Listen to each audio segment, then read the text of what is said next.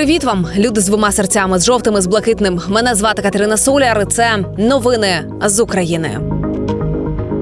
Розпочалася 628-ма доба нашого героїчного протистояння ворогу. Доба, коли перебуваючи тут і зараз, ми методично продовжуємо робити свою роботу. Військові на фронті методично зменшують популяцію ворогів наших. А ми робимо все від нас залежне, щоб вони там ні в чому не мали потреби.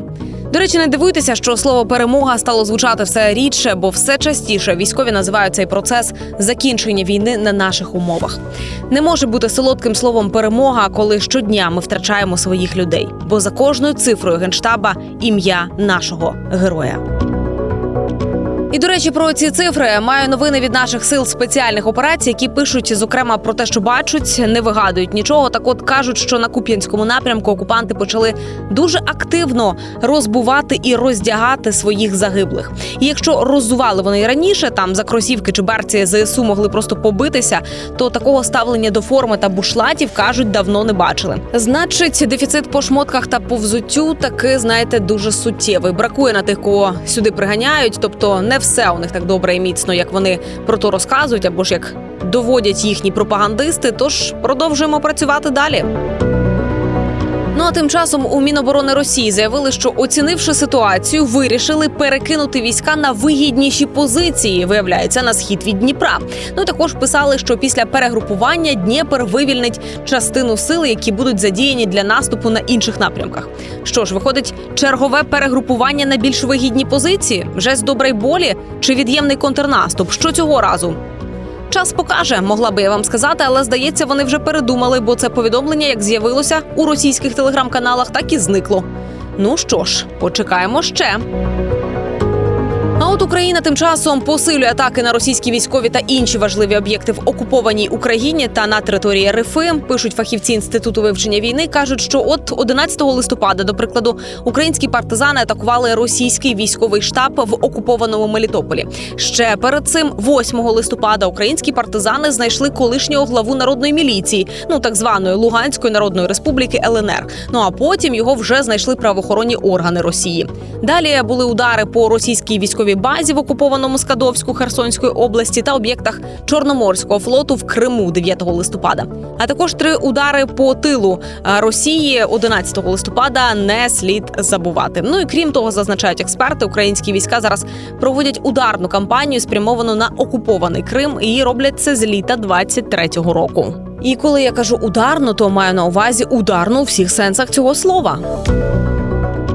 А ще в окупованому Севастополі у Криму місцева жителька спробувала підпалити будівлю російського військомату. Про це повідомляють Крим Реалії з посиланням на анонімні російські телеграм-канали. І зазначається, що 62-річна жінка кинула пляшку із запальною сумішю у двері будівлі, після чого почалася пожежа. Росіянські так звані змі стверджують, що загоряння було ліквідовано, а жінку затримали. Так що Ілон Маск є рух опору на окупованих територіях чи немає? І до речі, наші сили оборони півдня ще й святку знищили. кажуть, маємо третій підтверджений випадок втрати росіянами доволі рідкісної системи РЕП світ Ку. А йдеться в повідомленні сил оборони Півдня. Вперше захисники взяли такий трофей ще у березні 22-го року. І от знаєте, ми завжди розділяємо угорський уряд і угорський народ. А тут є у нас знаєте, шанс подивитися, чи дійсно це дві великі різниці. В Угорщині планують провести консультації, де запитають думку громадян про вступ України у ЄС.